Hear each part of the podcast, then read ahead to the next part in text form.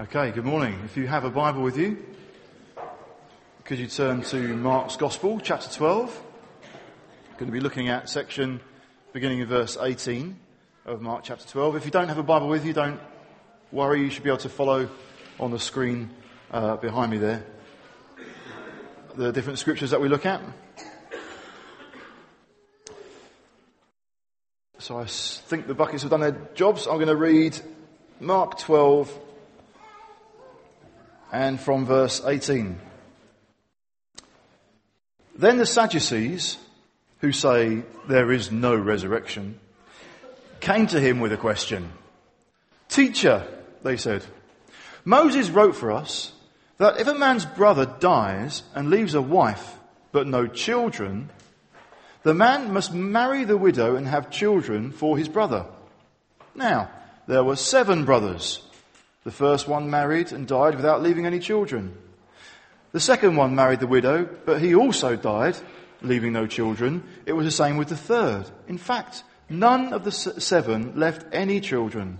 Last of all, the woman died too. At the resurrection, whose wife will she be, since the seven were married to her? Jesus replied, Are you not in error because you do not know the scriptures or the power of God.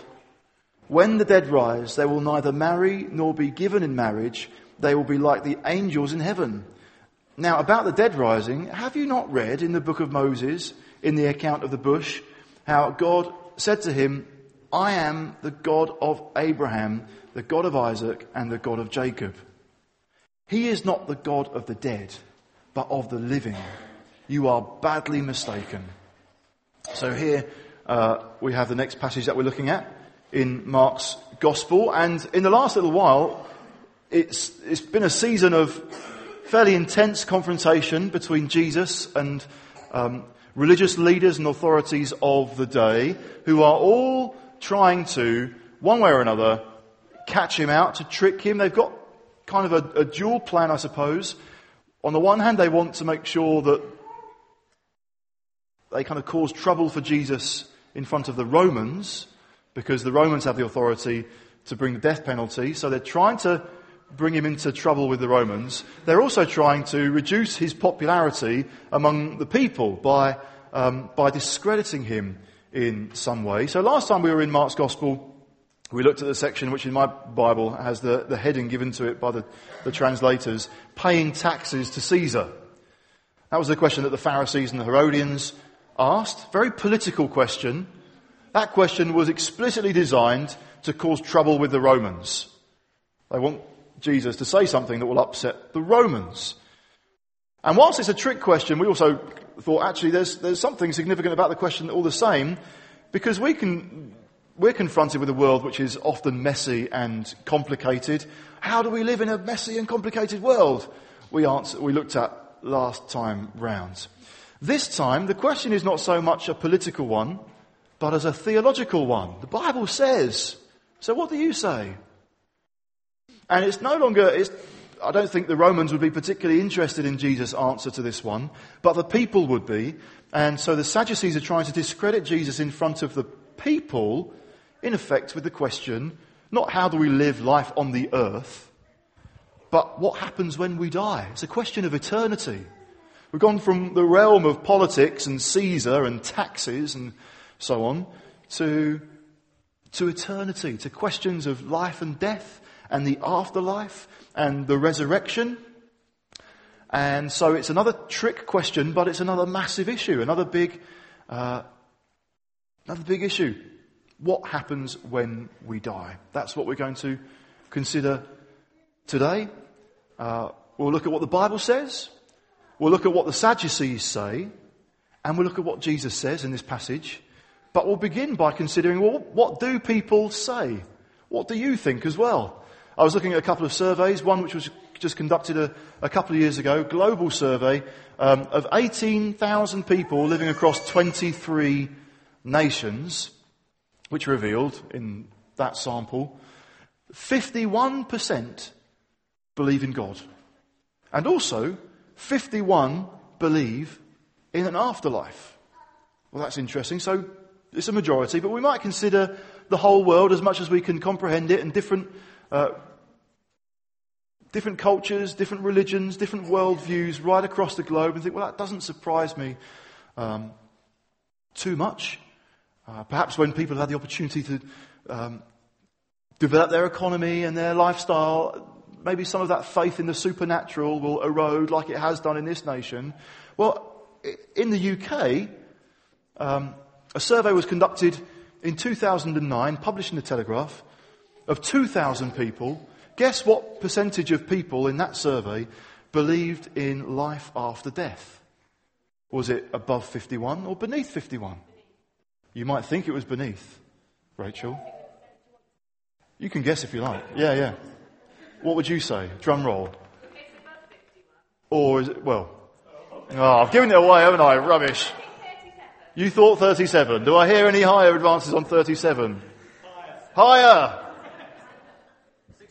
61, a little bit less than that.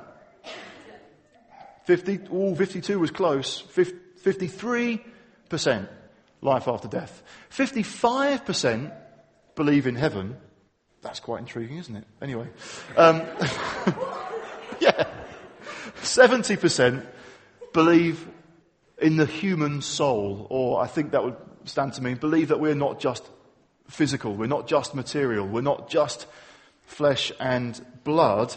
But uh, the conclusion was actually people have a very, in this country, very diverse and unorthodox set of beliefs. In other words, perhaps in this nation, by and large, over the course of the past couple of generations, people have ditched the church, ditched God, but they haven't quite managed to ditch this idea there must be more than just this life. And so sometimes, you know, often we are, we are confronted with death, aren't we? Uh, I think actually in my life, very personally, I wasn't confronted by it for a very, very long time.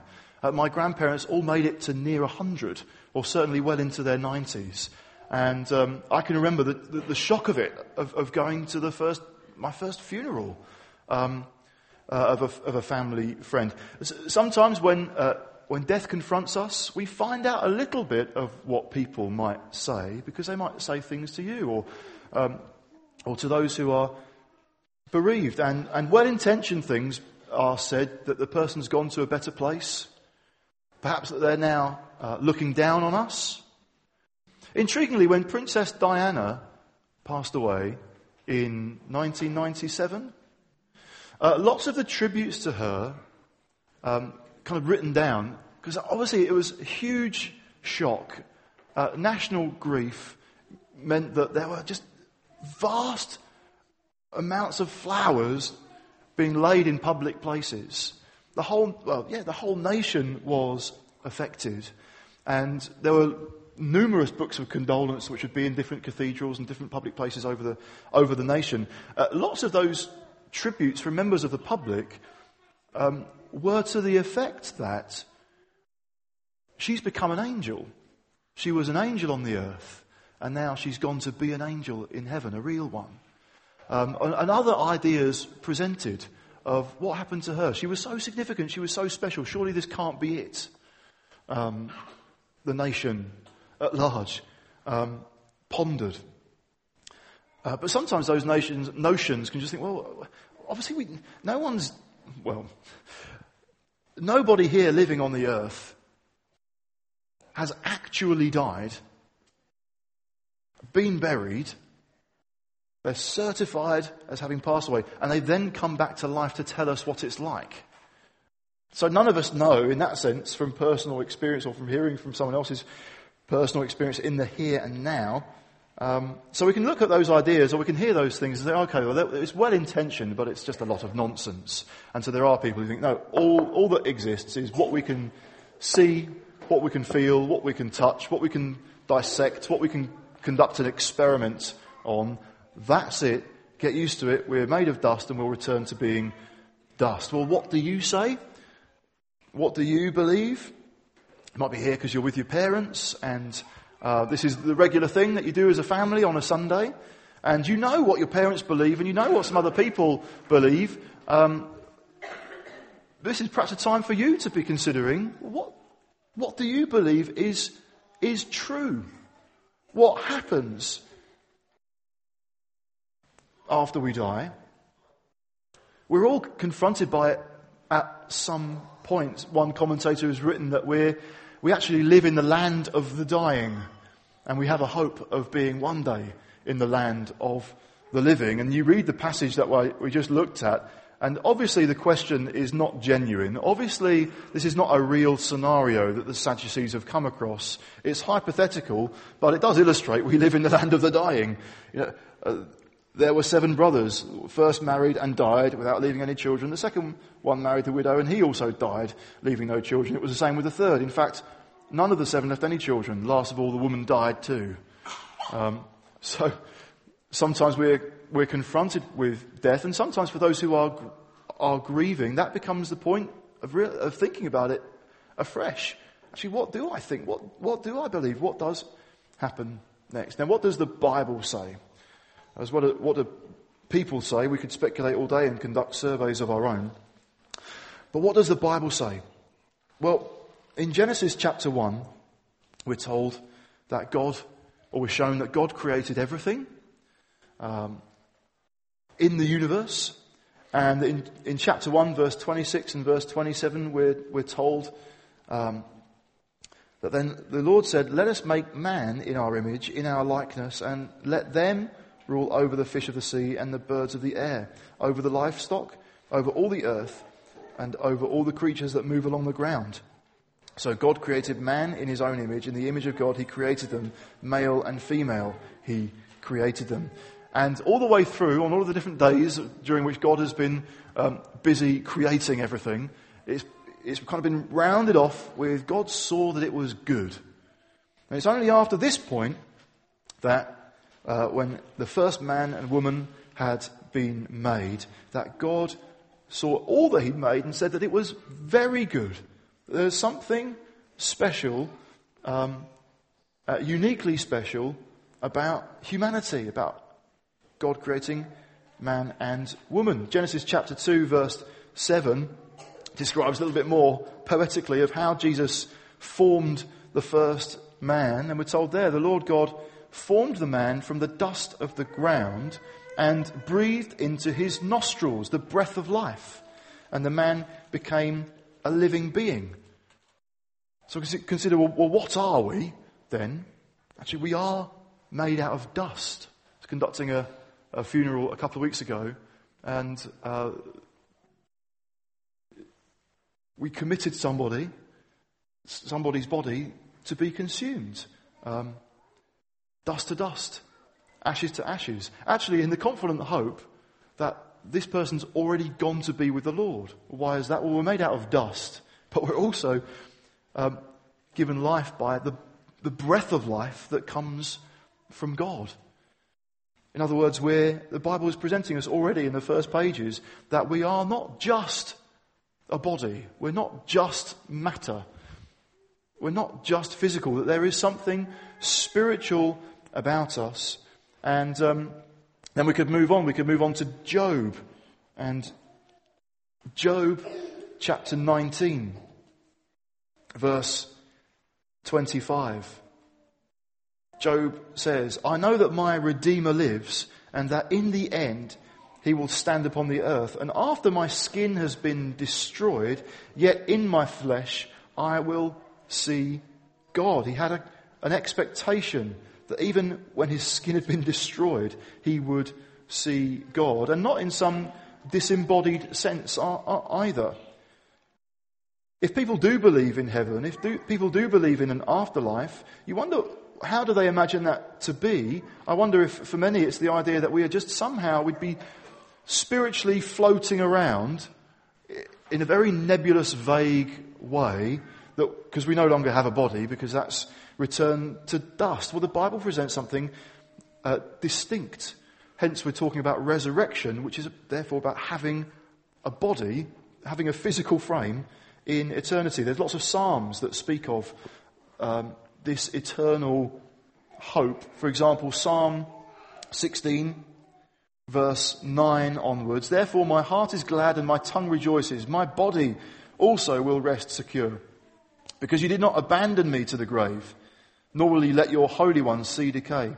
You've made known to me the path of life. You will fill me with joy in your presence, with eternal pleasures at your right hand. So David there, the psalmist, is speaking of this, this hope. Eternal pleasures are awaiting. And we will not be forgotten. We will not be abandoned in the grave. We could look too at Isaiah chapter 26 and verse 19. But your dead will live, their bodies will rise. You who dwell in the dust, wake up and shout for joy. Your dew is like the dew of the morning. The earth will give birth to her dead. In other words, the grave is not the final resting place. And whilst this body that we, that we currently have will decay, there's hint and expectation that we will be embodied. We will have a body in glory forever, that we can be filled with eternal uh, pleasures forever. So when we get to Mark's gospel, we've already heard a number of times Jesus predicting not just that he would die, but that he would rise again three days uh, later. If you want the references, that would be chapter 8, verse 31, chapter 9, verse 31, chapter 10, verse 34. There are other references too, but in Mark's gospel, those are the three key predictions. Jesus predicted that he would rise again. The apostles witnessed that and they testify to its truth. And so Paul writes in 1 Thessalonians chapter 4, verse 13. Brothers, we do not want you to be ignorant about those who fall asleep or to grieve like the rest of men who have no hope. We believe that Jesus died and rose again, and so we believe that God will bring with Jesus those who have fallen asleep in him. According to the Lord's own word, we tell you that we who are still alive, who are left till the coming of the Lord, will certainly not precede those who've fallen asleep. No one's getting left behind. For the Lord himself will come down from heaven with a loud command, with the voice of the archangel, and with the trumpet call of God. And the dead in Christ will rise first. After that, we who are still alive and are left will be caught up together with them in the clouds to meet the Lord in the air. And so we will be with the Lord forever. Therefore, encourage each other with these words. The Thessalonians had started to worry about, well, what, what, what will happen to those who have already died? If they were expecting Jesus to return very soon uh, to take people to glory, their worry was those who've already died will get left behind. Paul's writing to, to encourage them.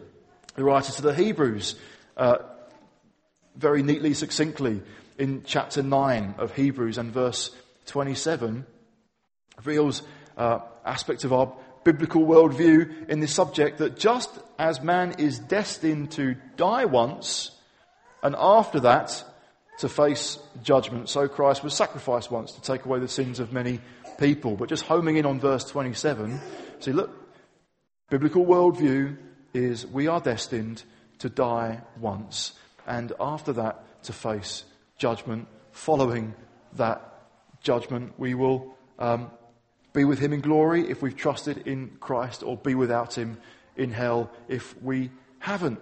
So, just a quick look at what the Bible says. What do the Sadducees say? Now, who are the Sadducees? They are a wealthy, powerful, and influential group of leaders who at the time were in charge of the temple, in charge of the, the, the, trading that took place in the temple. So we can understand, therefore, why they might be particularly upset with Jesus, because Jesus just a, a little while ago has come into the temple, has turned tables over, and has declared kind of judgment on this corrupt machine. They're not very happy about this. They, they sit at that very high and influential uh, level. They're part of the Sanhedrin, the group that will uh, go on to um, condemn Jesus. And they're very materialist. It would be easy to assume that 2,000 years ago No one was very skeptical about the supernatural. Everyone believed in some kind of God, and everyone believed, therefore, in an afterlife. Uh, science has obviously done away with the need for faith in the supernatural, some might say. But actually, we're looking back 2,000 years, and we're finding a group of people who, although they're very religious and believed in God, they did not believe in the resurrection. They did not believe in life after the grave. One might wonder how they got there. We'll come to that uh, in just a moment. That's why they're asking this question. They're trying to trick Jesus, they're trying to make him look silly in front of other people with a question that would be difficult to answer. Um,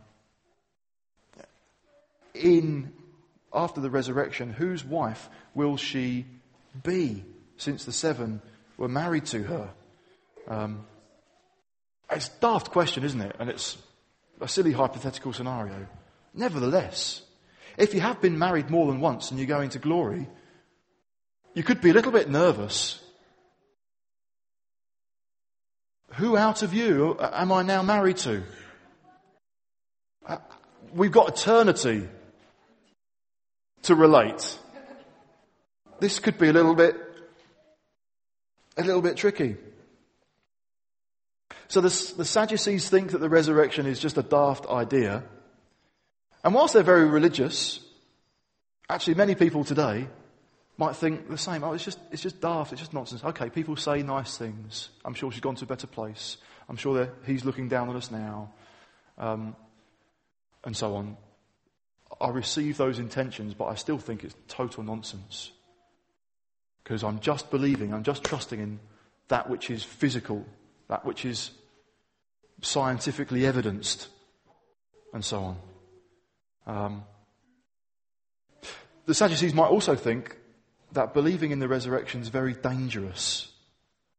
In other words, they've seen what Jesus has done in the temple. They will have seen what other revolutionaries have done opposing Rome. They didn't want to oppose Rome. Rome were helping them stay in their wealthy, privileged position. So they didn't want that upsetting. They didn't want the Romans upsetting. They didn't want people to start a revolution because they weren't worried about dying. What if I die? There'll be eternal reward. So I'll, I'll start a revolution. I'll be really reckless. I'll do something dangerous. I'll wave my angry fist at the Romans. And in today's world, we can be aware of people or groups who aren't afraid to die or aren't afraid to kill other people as well on the basis of having a better eternal experience in paradise. So people say, we think, well, just let's, let's just be wary. But what does Jesus say?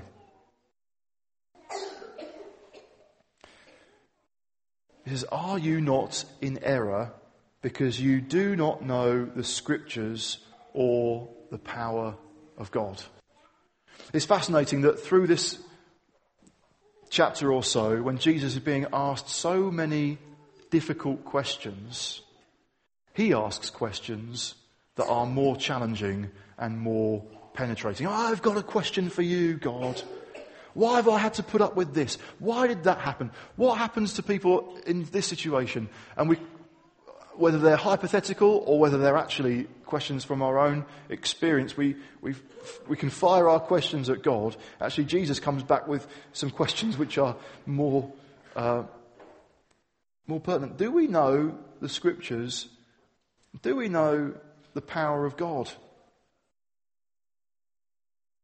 The Sadducees could, be, uh, could consider that. Do, do we know the power of God? The, the Sadducees assumed that resurrection was a continuation of this life and this body. They could only really imagine of eternity in the light of what they already knew. So it would have to be pretty much the same. Therefore, if you were married, you would be married. If you had been married, still, that would still be um, an issue. That might not be so much the way that we're likely to think now, but the same idea, we, all we can think of is what we've experienced in the here and now, and what we know, what we've smelt and what we've touched, and what we've seen with our own eyes, what we've experienced in our own lives. And therefore, when sometimes people think about eternity, they're still just thinking of it very much in earthly terms.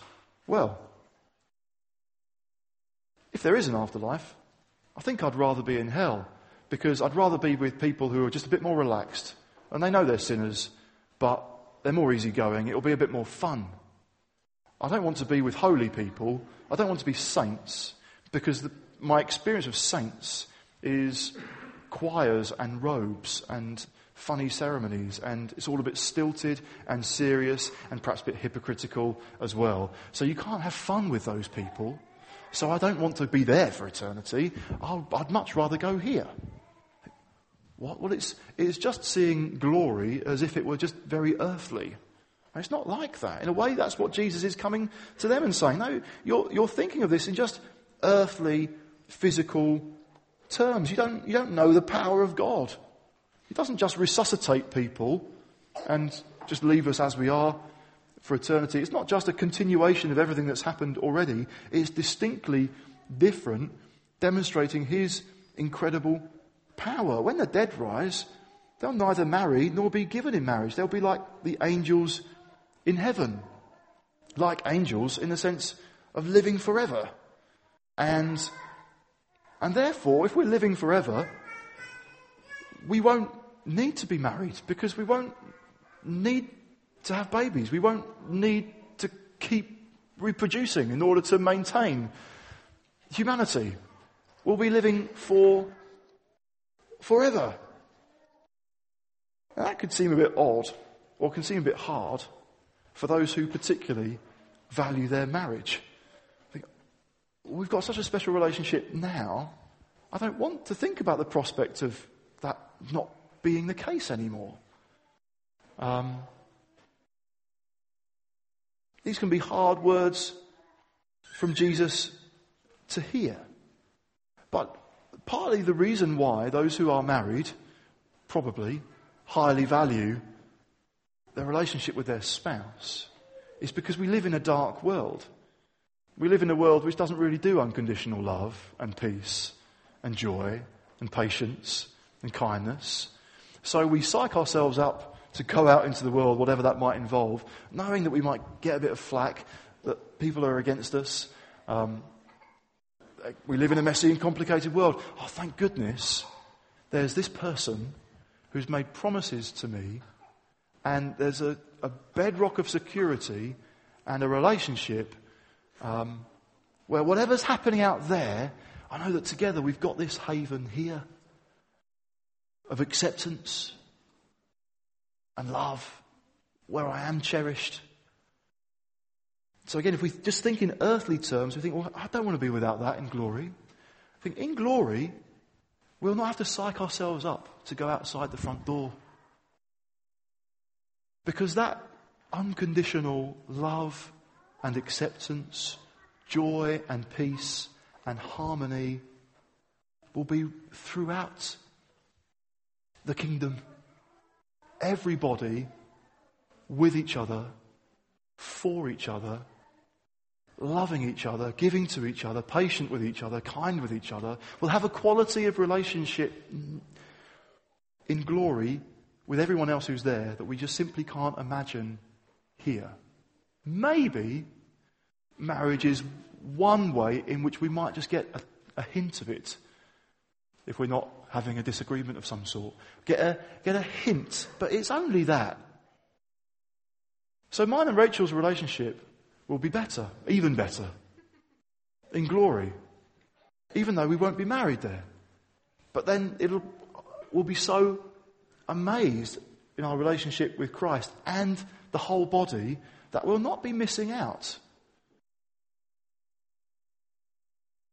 And for those, these words might not seem that hard. If, if life has been just really difficult, really painful, really messy, relationships haven't worked out, or a marriage hasn't worked out, or numerous marriages haven't worked out. Well, the Bible reveals to us that what awaits in heaven, the glory there, will outweigh all the pain. Well, nothing could outweigh it. No, heaven will do. and our, our relationship there with Christ and all of our uh, brothers and sisters? Do we know the power of God? Do we remember that nothing is impossible for Him? Do we dwell on the fact uh, that He's not restricted by how things are in the earthly realm? Oh, it, all that can happen is what we've already experienced or variations on that theme. Are our prayers energized with the faith that says nothing is impossible for God? And do we know, do we know the power of God? And do we know the Word of God? The Sadducees didn't. For a few reasons, they had decided that only the first five books of the Old Testament were scripture, were from God. The rest couldn't really be trusted. Which means that Jesus' answer to their question is brilliant because he doesn't turn to Isaiah, he doesn't turn to the Psalms, he doesn't turn to Daniel chapter 12 because they didn't regard that as authoritative.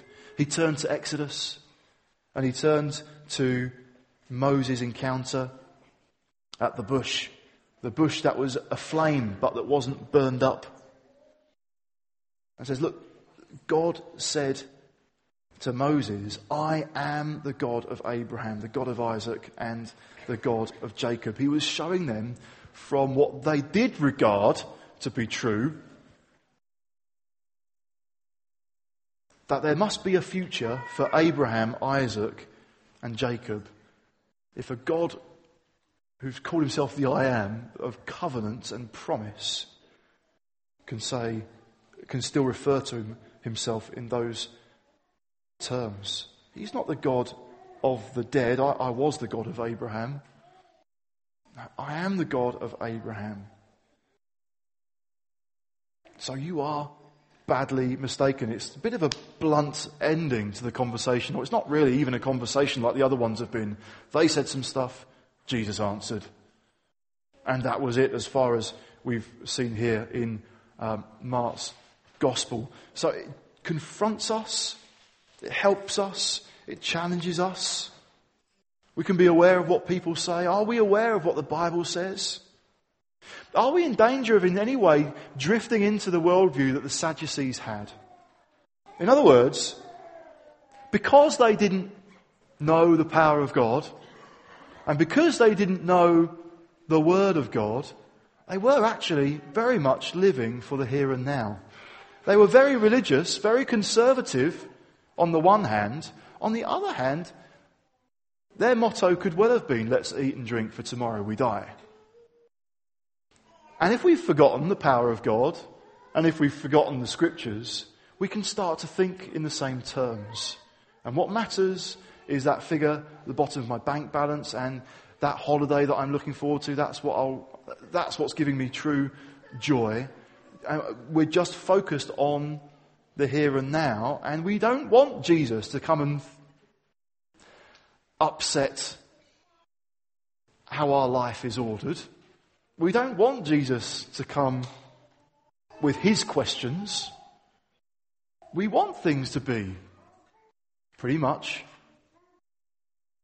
like that in a material world, living for just earthly pleasures. The Bible just sets before us more so a great incentive for living for God. And, uh, and Paul, Paul can say as much. Look, if, if there's no resurrection, why did I face wild beasts in Ephesus? Why did I put myself in danger if, if, if the gospel is just about this life? But he says in, in Philippians chapter 3, and perhaps with this we'll, we'll kind of come to a, uh, a close. He said in, in Philippians 3, verse 7, Whatever was to my profit, I now consider loss for the sake of Christ. What is more, I consider everything a loss compared to the surpassing greatness of knowing Christ Jesus my Lord, for whose sake I've lost all things. I consider them rubbish that I may gain Christ and be found in him, not having a righteousness of my own that comes from the law, but that which is through faith in Christ, the righteousness that comes from God and is by faith. I want to know Christ and the power of his resurrection and the fellowship of sharing in his sufferings, becoming like him in his death, and so somehow to attain to the resurrection from the dead. He's, he's had a lot to his profit, but all of that was a loss compared to knowing Christ, the surpassing greatness of knowing Christ Jesus, our Lord. A sense of just adventure, of pursuing, of believing, uh, not trying to just live a reckless life, but, but living for a higher goal than his own comfort and bank balance. And we're encouraged in the same. A life that's shaped by the Word of God, where our expectations are shaped by knowing the power of God, and that, uh, like Jesus, we're caught up on the mission of God, pursuing Him and what He wants to do in this planet, knowing that eternal glories and pleasures await for those who put their trust in Him. Amen. I will pray, and uh, then I think we'll, uh, we'll worship God.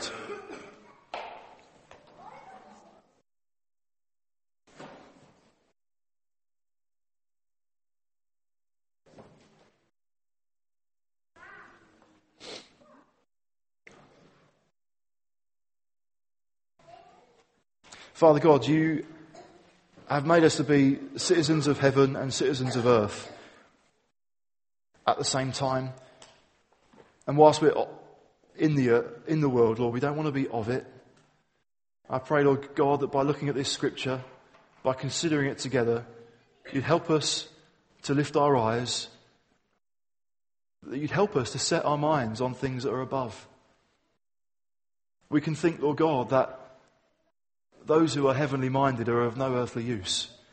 But Father, rather, help us to see that those who are heavenly minded are of radical earthly use. And so, Father, I pray that you would open our eyes and our hearts, strengthen our faith in what is to come, in what we don't see with our own eyes, whether earthly life for us right now is incredibly comfortable and pleasurable, or whether it's painful or, or even dreary. Father, help us to see where our citizenship lies in heaven. And help us, Lord Jesus, to, in faith and grace, follow in Christ's footsteps. A life of, of adventure with you.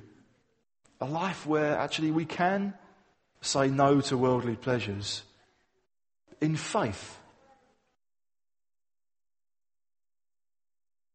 And where we can get caught up with your plan and purpose. We want to say, God, let your, let your kingdom come here on the earth. Let your will be done here. Let your name be glorified. In Jesus' name. Amen. Let's stand and sing together.